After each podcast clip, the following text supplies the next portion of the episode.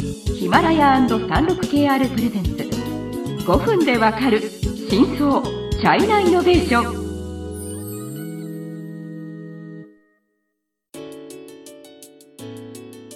皆さんこんにちは。36KR ジャパンの委員です。はい、日本経済新聞の山田です。はい。今回も、えー、と引き続き中国企業の不正について話しますが、はい、えー、と前回結構まあ複数のそういう会社は不正が出たよっていう話はしましたけど、はい、まあじゃあなぜ今こんなに不正会計が目立ったのか、うんうんうんうん。その理由について今日、うんちょっと触れたらいいなって思います。はい。はい、で、これまあ会計の不正、不祥事、不正ですよね。で、はい。これはまあまず一つあの勘違いしちゃダメなのは、別に中国だけに起きている現象じゃなくて。えーこれはもう世界のありとあらゆるところで起きている。その起きる回数とかうん。そのそのひなんていうんですかその不正のひどさっていうのはまあ別ですけど例えば日本人の記憶に新しいところだと東芝うん。があれは不正な売り上げを立てたっていうことがありました。うん。会計不正。で、はい。これはもう起こるんですね。でまあ率直に言って中国で起こったくさん起こってるっていう印象はあることはあります。で今まで私が記憶してる範囲だと日本の上場企業の中国子会社はい。で不正が起こったっていうのはこれはまあ珍しくなくあるんですね。で、まあこれは率直に言って、えっと、中国側で、まあ、管理能力の不足だとか、うん。まあこれはもう会社の、まあ、ガバナンスうんの問題なんでその資本主義のその会計のルールを徹底的にやるっていうのが歴史が浅い国だからまあ起こりやすい。確かに、うん、でまああとラッキンコーヒーみたいに中9ヶ月で上場したとかじゃあその管理体制とかがどこまで追いついていけるのかっていうのは、まあ、全くの疑問いやですよね。そりゃそうですよね、やっぱ無理があるありますあります。でやっぱりその成長が早いのでこう、とにかくまずみんなこう数字を見てうん。こうこう駆動するんですけど、うんうんうん。でも確かに落ち着いたらいろいろ問題はやっぱりこう出てくるわけですね。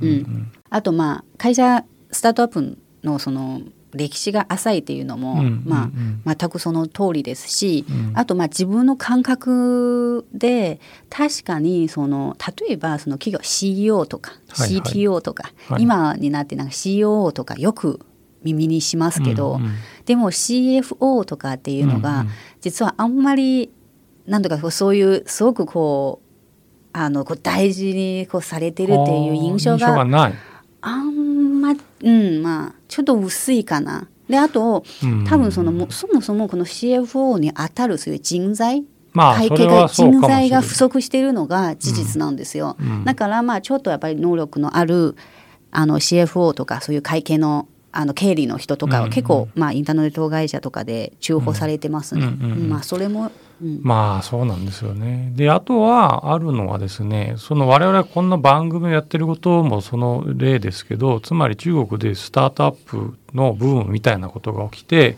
えーどんどん投資のお金も入っている。うんうんでそうするともちろんその経営者のサイドもですねどんどんお金が入ってきてどんどんビジネス拡大できればそれは嬉しいし、うんで早く上場した方が自分もお金がですね確実に入ってくるし、はい。でかつ投そんな会社に投資してる投資家からしても早く上場してもらった方が、まあ、投資は自分がわかる。うんまあ。回収できるわけだから。そうですね。36KR ジャパンのサービスコネクトは最先端の中国のイノベーションやテクノロジー企業情報を提供しています。中国での事業やパートナー企業の探索などヒントになる情報が満載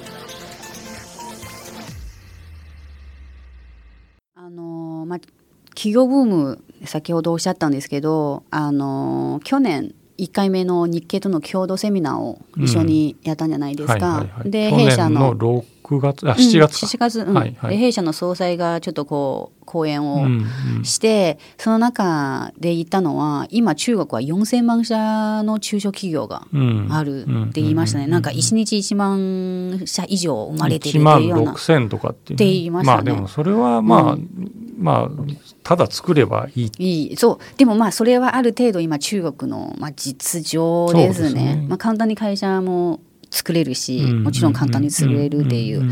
であと VC さっき投資の話も、はいはい。あの出出ましたので2018年の投資額はもうアメリカを超えて世界1位になりました。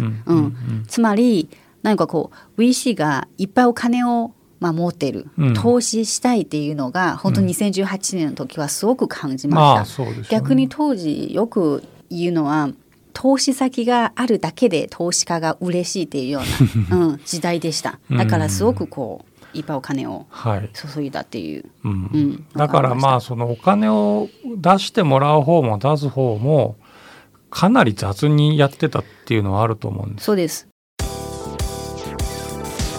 中国経済のさまざまな業界や企業紹介最新のイノベーションやテクノロジーを徹底解説。5分でわかる真相チャイナイノベーション。この番組の最新のエピソードはヒマラヤで配信中。今すぐヒマラヤのアプリをダウンロードして要チェック。で報道、まあ、記事とかも見ましたけど、確かに中国のデューデリジェンスが甘いっていうのがよくあります。デューデリね。で私もちょ噂としてはそういう聞いておりますけど、うん。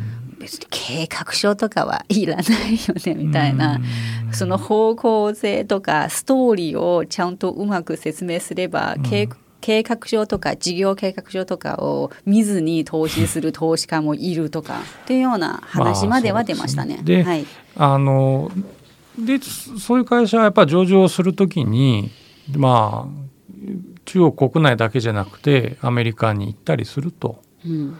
でアメリカのマーケットが株式市場としてもその上場を新しくしてくれる会社が外国から来てくれたらそれは単純に嬉しい。うんうん。なので、まあ、投資家の中には当然アメリカの投資家もいたでしょうから、うん。まあ甘く見ちゃったのかなとはい。いうことで、まあいわばそのスタートアップバブルはいが膨らんでたのの、まあ、破れるのの一つの事例一つだけじゃないないくつも事例が出てきちゃったっていうことではないかと思いますけども、ね。はいはい、でまあ、時間になりましたのでまた引き続きこの不正と、まあ、中国の今スタートアップの実情についてあの話していきますので楽しみにしてください。